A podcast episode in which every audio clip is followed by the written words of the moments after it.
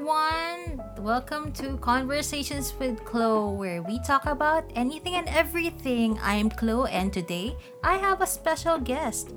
He is none other than my brother, Shossi. Give it up for Shossi! Ooh, hello, thanks for having me. Yes, thank you for accepting my invite, my dear brother Shossi. Now, our topic for today is actually about dating during the pandemic. Nako. Nako, indeed. so, I'd like to ask you, how is your love life now? Um, I'd say my love life right now is, I think it's pretty healthy in a way na Oh, sorry, hindi pa. Hindi ako nakapagpa-silent. Sasama mo ba yun? Kakat ko na Kasi lang. siya yung nag-text eh. Ay, sige. okay, and anyway, um, I think, ano, I'd say that my love life right now is pretty healthy in a sense na, um, it, it just gives me, you know, it doesn't give me any stress or parang sobrang happy lang to the point na hindi ko siya pinoproblema. Although wala naman akong like um as of now I don't commit to anyone pa naman. Although may nakaka pero may nakakausap ako. Pero alam mo 'yun, yung pagiging yung pagiging healthy niya in a sense na nakakatulong siya for me na to bring out the best in me as of now. So parang steady lang pero walang label, ganyan. Pero constant na kausap, yun lang talaga yung meron ako ngayon. So, okay naman, na masasabi ko okay naman siya. Okay naman. Okay. Sana all. Ikaw ba? Sana all my love life. Ako, wala, walang love life. Kahit crush, wala ako ngayon. Talaga? Sad, oo. For the first time in forever, wala akong crush. For the record, marami kasi akong crush lagi. Mm. Pero ngayon, wala. Kasi focus yata ako ngayon sa sarili ko.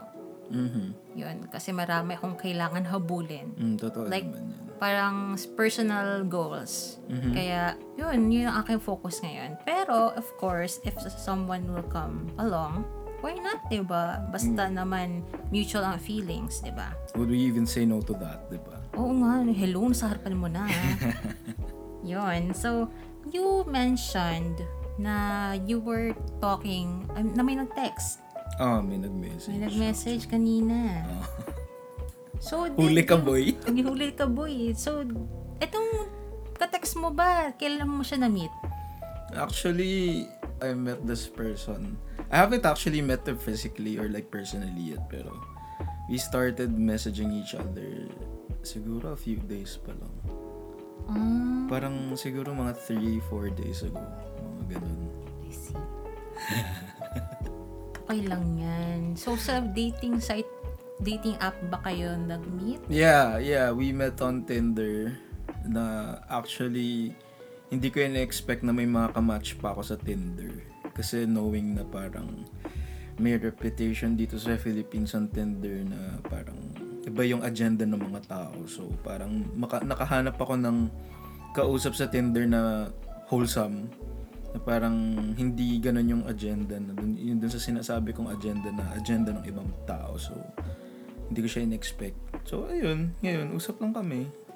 Buti nga, nakahanap ka ng kamatch sa Tinder na hindi yung tipo na hanap yung typical na sinasabi mo. Mm. Kasi, Kasi- yun nga, eh, yun, dito kasi sa Tinder, kasi dito sa Pilipinas, parang nagkaroon kasi ng, parang, nagkaroon siya ng, naging stereotype yung Tinder na, parang for, hook- for hookup culture siya, ganun. So, parang, ako, naboboard din ako eh, so parang, ano, hindi rin naman yun yung hanap ko, although, pero, ewan ko, I just gave it a shot na lang rin na parang, okay, wala akong magawa. Sige, kung may mahanap, edi may mahanap. Kung wala, edi wala move on na lang with life or parang ano na lang rin. Pero ayun eh, meron eh. Yun. Meron eh. Yun meron. But have you tried other apps or Yeah, yeah. sites? yeah, I tried Bumble as well. And for a time, parang tinry ko yung Facebook dating. How was it? Ah, I would say na yung ano, Facebook dating kasi medyo boring kasi for me. Ano, unlike the other yung mga sikat na dating apps or sites natin dito like Tinder and Bumble. Mas efficient siya or ano, parang mas user-friendly siya. And at the same time, parang ewan ko, I have this this thing in ano, I have this this thing with Tinder and Bumble na parang nafe-filter yung mga quote-unquote okay na tao, yung mga okay kausap compared sa Facebook dating. Kasi sa Facebook dating kasi parang sobrang ano, sobrang lawak ng network niya to the point na hindi mo mako-customize doon yung yung parang yung range kung gaano kalayo yung makaka-match mo ganyan. Kasi uh, what I experienced in Facebook dating was I had matches from like different places all over the Philippines. Like let's say meron mga taga Zamboanga or parang may may taga Tarlac you know. Pero ano um I'd say na mas active ako sa ano before sa Bumble and sa Tinder. Pero I started in Tinder back in 2017 pasulpot-sulpot lang. Hindi naman ako yung continuously or like constantly na nandun sa app na yun So, pre-pandemic pa pala. Yeah. Ikaw nandun. Yeah, pre-pandemic pa yun. I actually met my first girlfriend sa Tinder. So, back in 2017. Oo, pre-pandemic pa nga. Oo, tama. So, how was that na sa dating app kayo nag-meet? Mhm. Na, have you ever met in person kayo ng ex mo? Yeah, we did. Ano, we went out uh we went we, before ano, before naging kami, we went out um few times siguro mga hindi ganun kadalas eh, pero like yung usap kasi namin madalas ano eh, over the phone. So magka-call kami lagi. Tapos kapag ka lumalabas, nababawi naman yung like yung time na parang kasi most of the time yun nga usap kami over the phone. So kapag ka magkasama kami, kapag ka pinupuntahan ko siya or pag lumalabas kami, uh, we make sure na nababawi namin yung yung time na yon, yung parang limited time na pwede kaming lumabas kasi medyo strict kasi yung parents niya. So parang medyo limited yung time namin na lumabas na magkasama. So we made sure na yung quality time namin with each other is magiging parang matatapatan yung yung hindi yung time na parang limited time na meron kami. So we make the most out of it naman. Okay naman, pero ano, ayun, eventually naging kami. Tapos I think we lasted for about like five months. Kasi, yeah, nagkaroon ng yung conflict kasi talaga namin is yung ano, yung time yung time na ina-allot namin for each other kasi 'di ba sinabi ko na nga na very limited yung time namin na makapagkita. So parang yung time na lang talaga namin for each other na makokontrol namin is yung through usap sa phone, chat, or phone call. Eh nung time na yun, medyo hindi niya na nabibigay sa akin or uh, hindi na siya nakakapag-allot ng time for that masyado. So parang ako, knowing myself na ang love language ko kasi talaga is gusto ko lagi ko siyang kausap. Ganun. Did you live ba far away from each other? No, actually, taga dito lang siya. Malapit lang siya dito eh. Taga- Kasi taga Cubao lang siya eh. Taga Cubao, pero yun nga, strict ang parents. Oh, strict yung parents niya. So, hindi kami masyadong nakalabas unlike yung parang ah, yung mga mag- typical na magjowa na nagde-date ganyan for as of at least once a week, let's say. Pero, ayun nga, since limited nga yung time namin na lumabas or parang re- medyo, yun nga kasi strict nga yung parents niya, hindi siya masyadong pinapalabas. Yung time na supposed time namin sa isa't isa na online na lang or through phone, hindi na rin siya natatapatan or parang hindi na rin ako na satisfy or hindi na rin ako parang hindi na ako natutuwa sa kasi parang nakukulangan na ako. So parang may empty space na doon na parang may ti- maraming times na hindi na kami nakakapag-usap, ganyan. Tapos parang nung time kasi na yun, very low din ako nung time na yun, eh, 2017, which was yung nung namatay si nanay, di ba? So parang ako kinailangan ko rin yung support ng ganyan. Although hindi ko naman inasa sa kanya, pero alam mo yun, nakakadagdag kasi yun eh, sa ano, sa moral na kapag kami na, kapag ka nararamdaman mong nandyan yung person mo, your person is there for you at your lowest times. Malaking factor yun for me. So, ayun, tumagal kami mga 5 months.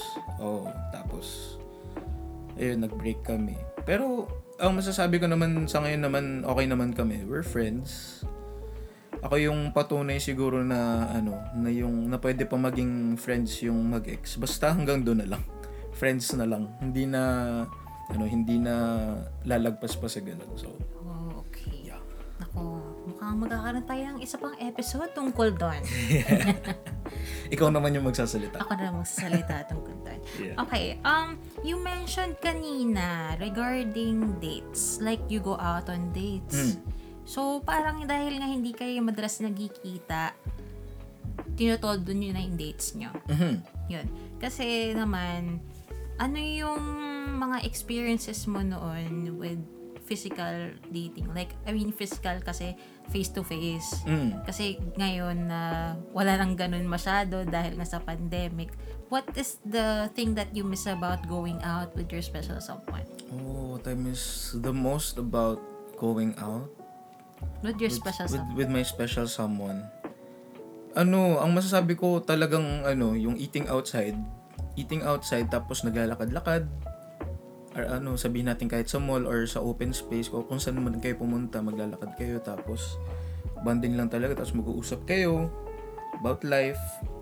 Ah, kasi never pa naman ako nagkaroon ng ano eh, never pa naman ako nagkaroon ng significant other na hindi ko nakakausap about life into a na parang dumadating kami sa, we we come to a point na uh, we dive in to our ano we dive into our uh, the deep stuff in life to the point na mapapa what the F na lang kami sa parang ano so realizations namin sa isa't isa tapos parang sa, sasabihin namin sa isa't isa oo nga no tapos parang ano you know the the mutual understanding na nararamdaman mo sa kanya na natutuwa siya or parang interesado siya sa sinasabi mo. Tapos ikaw interesado ka rin sa sinasabi niya. Ganun yung namimiss ko. Alam mo yun, yung hindi lang yung basta napag-uusapan niyo yun over the phone or or through chat or through call. Pero yung napag-uusapan niyo yun face to face kasi iba yung feeling na nakakapag-open up ka sa kanila ng ikaw ng ano ng walang nakaharang na device sa inyong dalawa. So parang ano ako kasi medyo ano okay parang med, sa part na yun medyo old fashioned ako. So parang I prefer talking to my significant other in that way, yung face to face talaga rather than um, talking through phone, through the phone. So ayun, yun yung talagang nami-miss ko yung yung pag-open up sa isa't isa ng face to face. Yun. Yun, kasi iba nga naman yung face-to-face interaction in general. Yeah. Yeah. Yun, lalo na kapag ka it's with your special someone, your significant other. Kasi parang merong, I don't know if rapport is the, the proper term. Parang sa ibang klaseng relationship yata dapat yun. Pero merong bond kasi. Yeah. There is a bond that strengthens each time you have quality time together. Yeah, yeah, It's that's not any time kasi na parang magkasama tayo. Tapos, actually kahit magkasama lang kayo, okay lang eh. Para sa iba, ganun okay na yun. Mhm. Pero sometimes it varies per person. Like for example sa akin, kami nung naging uh, boyfriend ko, I enjoy going out with him. Tapos pupunta kami sa mga uh, amusement paano ba, mga time zone, ganun, Mm. Tom's World, ganun, tapos maglalaro kami, arcade, ganun, karaoke, ganun yung naman na-enjoy ko kasi yun yung mga bagay na hindi ko masyado nagawa nung bata ko. Mhm. So, it's like when I was with him, I felt like I was a child. Mhm. So, I think yung essence siguro ng having someone to be there with you is you feel free. Mhm. Yun. Tapos lalo nang napapalakas nun pagka magkaharap kayo, magkasama kayo. Yeah, yeah. Kasi parang you're right there in front of me and I can see you, I can feel you, I can hear you, Mhm. and I feel like I'm in the present. You're with me in the present. And no one can take you away from me. Yeah, yeah, yeah. I agree, I agree. So, parang nung nag-pandemic bigla, Yeah. nawindang ang lahat ng tao, paano ang dating noon? Yeah. Paano dude. ang dating sa panahon ng pandemic. Mhm. I mean, I'm pretty sure lahat ng lahat ng single or baka hindi naman lahat, pero yung mga youngers, mga yuppies, millennials, What's up? What's a yuppie? oh my god. The Gen Z in me is kicking. What's a yuppie? yun yung mga ano ah, mga millennial na nag, yung mga younger millennials na nag-work. Actually, Oh. yun, yung, yun yung term para sa mga late I think mga early to late 20s na nag-work. So parang mga upperclassmen natin sila, mga ganun. Sila yun. Ang mga ka-age ko siguro. Kasi, Okay. Oo, ganun. Yuppies. Yung mga nag-work, ganun. Yeah, yeah. Okay. Yun, so siguro yung mga, yung mga elder na Gen Z, yung mga millennials, sila yung tumakbo siguro sa dating apps. Mhm. Da- yung mga single ha, ewan ko lang Yeah. kung merong mga ibang hindi single na tumakbo sa dating apps. Pero, Mm-hmm. yun. Kasi actually, napansin ko rin kasi yun eh, parang like, uh, the demographic of the um, of the participants of dating apps, parang alam mo yun, parang halos mga kasing age lang natin. Nasa generate, nasa ano, nasa within our generation. Parang napansin ko kasi siya, like, um, I don't have statistical evidence, pero um, yun, na- yun talaga yung napansin ko, halos ka-generation natin or talagang same age bracket, li- like let's say, right now, from ages 22 or 21 to 25, mga ganun. Most of the people, ganun talaga yung ano, most of the people who participate in dating apps, ganun talaga yung age, um, parang age bracket. So, But I have a question. It's uh, quite odd. Mm-hmm. But have you tried changing your age preference in Ah. the dating app? I, yeah, I actually did. Kasi, uh, I started using dating apps when I, ano, last 2017. So, I guess I was around 19 at that time. At that time, um, yung age bracket ng preference ko nun was like f- around 18 to 18 to 20 or 18 to 21. So parang pasok siya sa ano sa parang generation natin na parang young adults ganyan. Tapos as time went by, um I think it was around last year. Uh pandemic na to eh. Tapos parang ako I wanted to, you know, um feel or parang I wanted to experience na magkaroon ng kamatch if ever na parang let's say someone older than me Let's say yung yung pinaka-todo ko na ano na age na mas matanda sa akin is around 26. 26, 27. So that's around like 4 years. 4 4 ba? O tama, 4 years na mas matanda sa akin. And the youngest is around like 20. Ah, So medyo 20 to malapit 26. lang So malapit lang ako kasi I don't want to you know, as much as I want to explore the different um uh, the different types of people according to ano uh, when it comes to their ages. I set a limit na rin kasi talaga na parang um kasi meron ako mga friends eh. May mga friends naman ako na nasa age na yun. Mga 26, 25, 26. May mga kakilala naman ako na ganong edad. Um, pati yung younger sa akin, may mga kakilala rin naman ako na nasa 20, ganyan. I gauge my preference to the, ano, I based it sa kung anong klase or ilang taon yung mga taong nakakasalamuha ko. Na komportable ako. So, ayun, nakagauge siya ng ano, 20 to 26. I was 22 at that time. So, ayun. Yun. Yeah. Yun. That, good for you na medyo malak medyo maliit lang. Mm-hmm. Yun. Siguro, ako din, trinay ko rin yun. Mhm. Yung nag-change ako ng age preference. Mhm. Pero ever since naman, ayoko na mas bata sa akin.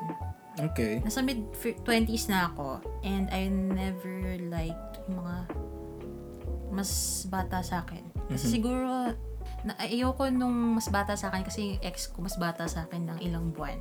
And considering buwan lang buwan yun. lang yun ah. Oo. Oo. And then, I realized na yung typical na sinasabi na ng mga matanda na girls mature earlier than boys. So, I, with that in mind, hindi na natanggal sa utak ko yun. Mhm. I tend to go for older guys. Mhm. Kasi meron akong nakikitang sense of security and sense of maturity. Bukod sa, ano, nag tinitignan ko rin yung background. Oh, may taba ba to? Ganun, ganun. Yeah, yeah. Kasi, ano, lalo na ngayong pandemic, oh my God, gusto ko, yung meron man akong jowa, yung medyo stable naman. Mm. Kasi mahirap na. Kasi hindi natin alam kung gaano katagal tong pandemic nito. So, kahit man lang kausap ko online, alam kong busy. Pero hindi naman sobrang busy na hindi na ako nakakausap. Mhm. Yun. So, the, the oldest I got was 38. In a dating app? Wow. Ano dating app to? Bumble? Tinder? I forgot.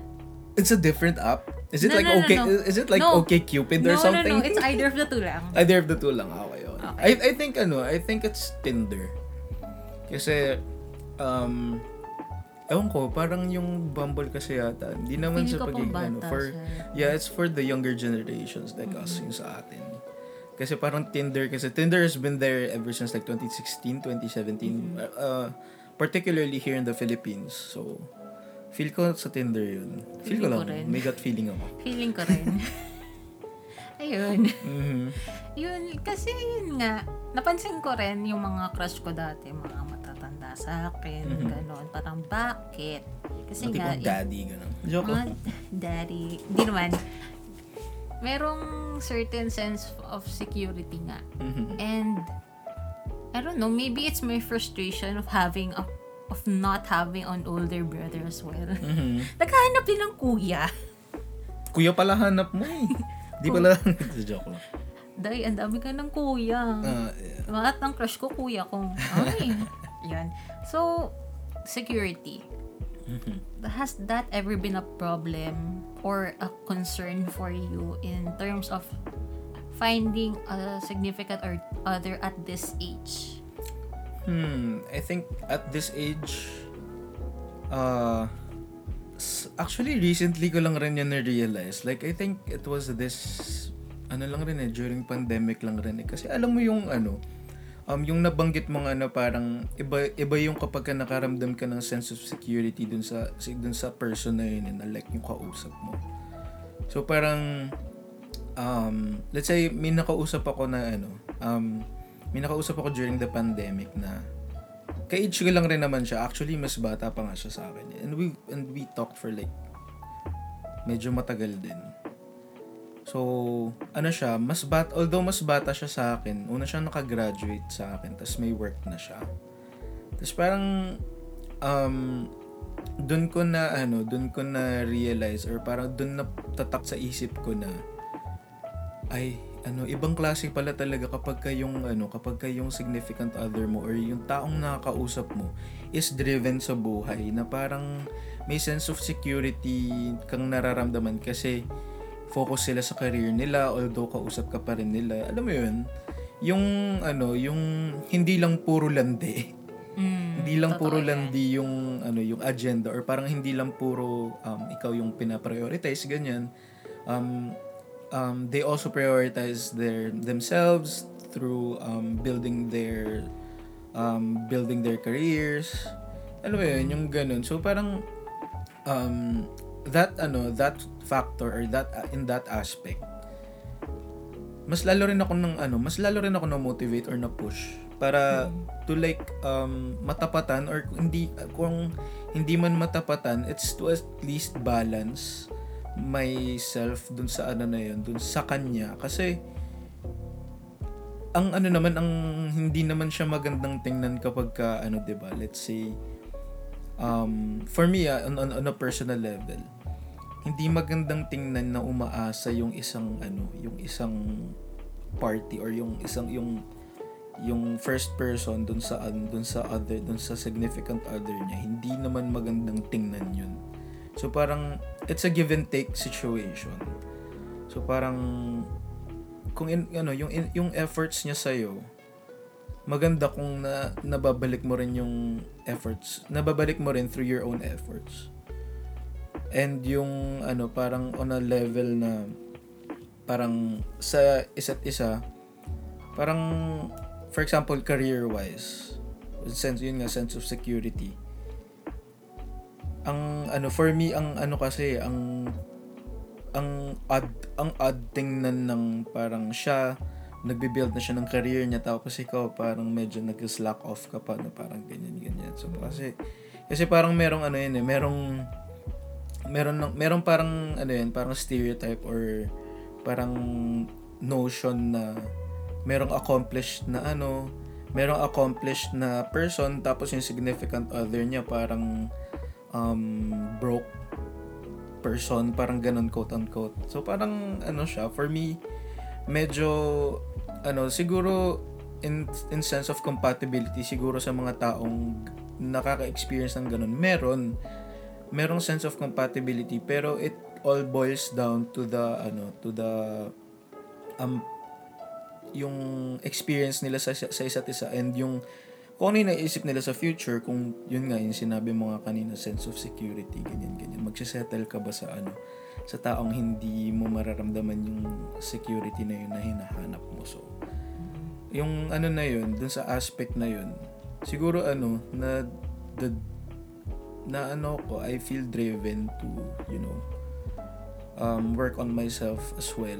Hindi lang puro, parang alam mo yun, to keep myself um, on track na parang parehas kaming umaangat. Hindi yung parang hinihila niya ako or hinihila ko siya with me. You grow together na parang ganun. Hindi yung isa lang yung nag-grow tapos sinusuportahan niya lang yung isa. Ano yun. Alam mo yun? So parang yeah, it's a give and take situation yung ganun. So it's good na mamo, ano kapag ka na motivate yung isa't isa ganyan. Oo, yung parang nasasakyan nyo yung rhythm ng isa't Yeah, isa yeah. and Oh, you, pares kayo ng wavelength parang oo, ganun. tapos you work together Mhm. you work together and if it means sometimes working alone Mhm. yung ano may working together yet it's wor- still working alone Mhm. Yung parang you're working together in a sense na you're building a future together but you're working alone kasi you're working on yourselves Yeah. and you're working on yourselves is for the, your future na rin as individuals and as a couple parang Yeah. ganun and eventually kung paano nyo mag-asawa or magpamilya yun as a family ganun Mhm. yun tapos another thing about secur- security is like emotional security. Like are you do you feel safe with that person? Yun din. Mhm. kasi yun nga financially stable ka nga. Is financially stable din yung other significant other mo. But are you okay with that person? Baka nagsasakal ka. Mhm. so parang kailangan may balance. Yeah, yeah, I agree. that balance is very important. And sometimes it's hard to manage Mhm. kasi minsan nasasobrahan yung isa so masama ang sobra Mhm. yun so you it's really hard maintaining a relationship Yeah. so kahit na gaano katagal pa magjowa ang magjowa minsan nauuwi talaga sa hiwalayan Totoo.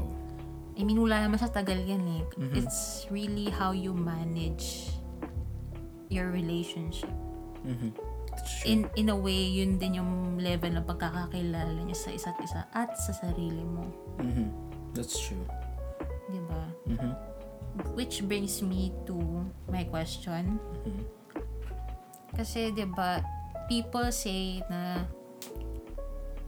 you have to be ready to be in a relationship. Mhm. Like, you have to uh, find yourself first or ihanda mo yung sarili mo para kay the one. Parang, uh, prepare yourself. Love yourself first. Is that even possible? Possible ba na maging ready sa isang relationship? Yeah. It is possible. Mm. Um, what I would, ano, I, I would attest to that na, kasi, lalo na kapag ka, ano eh, lalo na, ano, coming from someone na, um, whose, ano, whose love life hasn't been, like, the smoothest over the years. Kasi I realized na parang, yung mga time na naghahanap ako ng love life, time na yun, na-realize ko recently na parang, over the pandemic na, nung mga time na yun, hindi pa talaga ako ready na masasabi ko yun kasi alam mo yun parang masyado akong nagda-dive in sa emotions ko at at the same time na parang umaasa ako sa person na yun na parang nakakalimutan ko na yung sarili ko na kapag ka, let's say na-reject ako I would I would um, ultimately blame myself for everything. Na parang ano bang mali sa akin? Ganyan ganyan stuff like that. Ano bang kulang sa akin? Ganyan ganyan. And then na-realize ko over the pandemic na ano eh kung hindi naman ano kung hindi talaga nag-work I mean, hindi naman lahat dahil hindi naman lahat pagkukulang mo eh. or parang it's ano, it's it depends on your current state of mind. Na parang kung ready ka ba talaga or hindi. I would say na malalaman mo kapag ka ready ka na kapag ka truly masaya ka na sa sarili mo. Na parang nothing's even holding you back. Na masaya ka sa kung ano yung ginagawa mo. Na parang um, masaya ka sa ginagawa mo, tuloy-tuloy lang yung ginagawa mo sa buhay na parang may um, you constantly improve on yourself or parang you keep on building um, for your own progress. Tapos alam mo yun, mararamdaman mo na yun, mo na lang talaga yun na parang okay, parang ready na ako. Oo, possible talaga na maging ready. And possible na maging ready sa isang relationship kasi um, mararamdaman mo yun na one day parang may kulang. Alam mong ano eh, alam mo sa, sa alam mo sa sarili mo na walang kulang when it comes to like you improving yourself. Na parang may kulang kulang kulang na yun sa flavor yung buhay mo, parang ganun. So you have to spice it up a little bit na parang ay siguro ito yung wala ako ngayon. Yung wala akong mapag-share ng accomplishments ko or parang wala akong yun nga wala akong wala akong mapagsasabihan or I wouldn't wala akong ma, ano makakasamang mag-celebrate ng accomplishments ko ganyan. So yun yung, yung tendency ng ganun. Yung iba naghahanap na ng ano. Uh, for me uh, ano naghahanap na ng significant other then pumapasok na sa dating scene ganyan. Pero it really varies. It really depends on the person. Kung gusto niya talagang mag-settle or magkaroon ng ng significant other to celebrate those victories in life. Kasi meron din naman mga tao na ano, meron din naman mga tao na kontento na sila with themselves. Pero yun nga saying na if ano it na if it is possible na maging maging ready ang isang tao sa isang relationship. Oo, posible siya. Kasi kahit sabihin natin, kahit ano, kahit sabihin na parang sometimes love love catches you off guard. Yung mga ganun, parang yung mga cheesy stuff na love has no, ano, parang love has. Ano, kapag, kapag, kapag dumating yan, dadating yan, ganyan. Alam mo yun? For me, it's, ano, it's a sense of um, having control, complete control of yourself and deciding, deciding kung talagang ready ka na. Kasi, bottom line, ikaw naman makakapagsabi niyan eh, kung ready ka na o hindi. As much as mahirap siyang isipin or mahirap siyang i-gauge, ikaw talaga makakapagsabi. Kasi once you analyze um, your setting or parang your situation, na parang ready ka na ba ganyan, ganyan. It could it could arrive to a point na talagang you can list down all the things that would support your ano support your claim na ready na ba ako talaga sa relationship kung nagagawa yun kung nagagawa mo yun it's okay ano I mean good for you. Kasi talagang na ano mo siya. Talagang na, na-envision mo siya or nalilista mo siya. So natatatak siya sa utak mo. So ayun. Tama yung ano. Ang masasabi ko is yun nga. It is possible na maging ready sa isang relationship.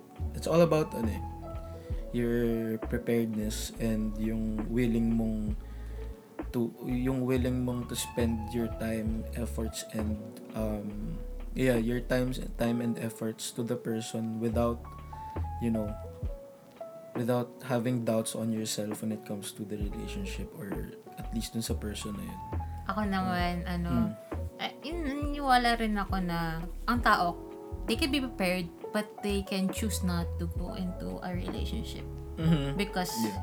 they are still scared or they choose not to commit. Kasi prepared ka nga. pero di ka naman makakommit kasi focus siya sa sarili niya. So, I think, dapat prepared kang mag-commit. Mhm. Yun yung number one, commitment. Commitment.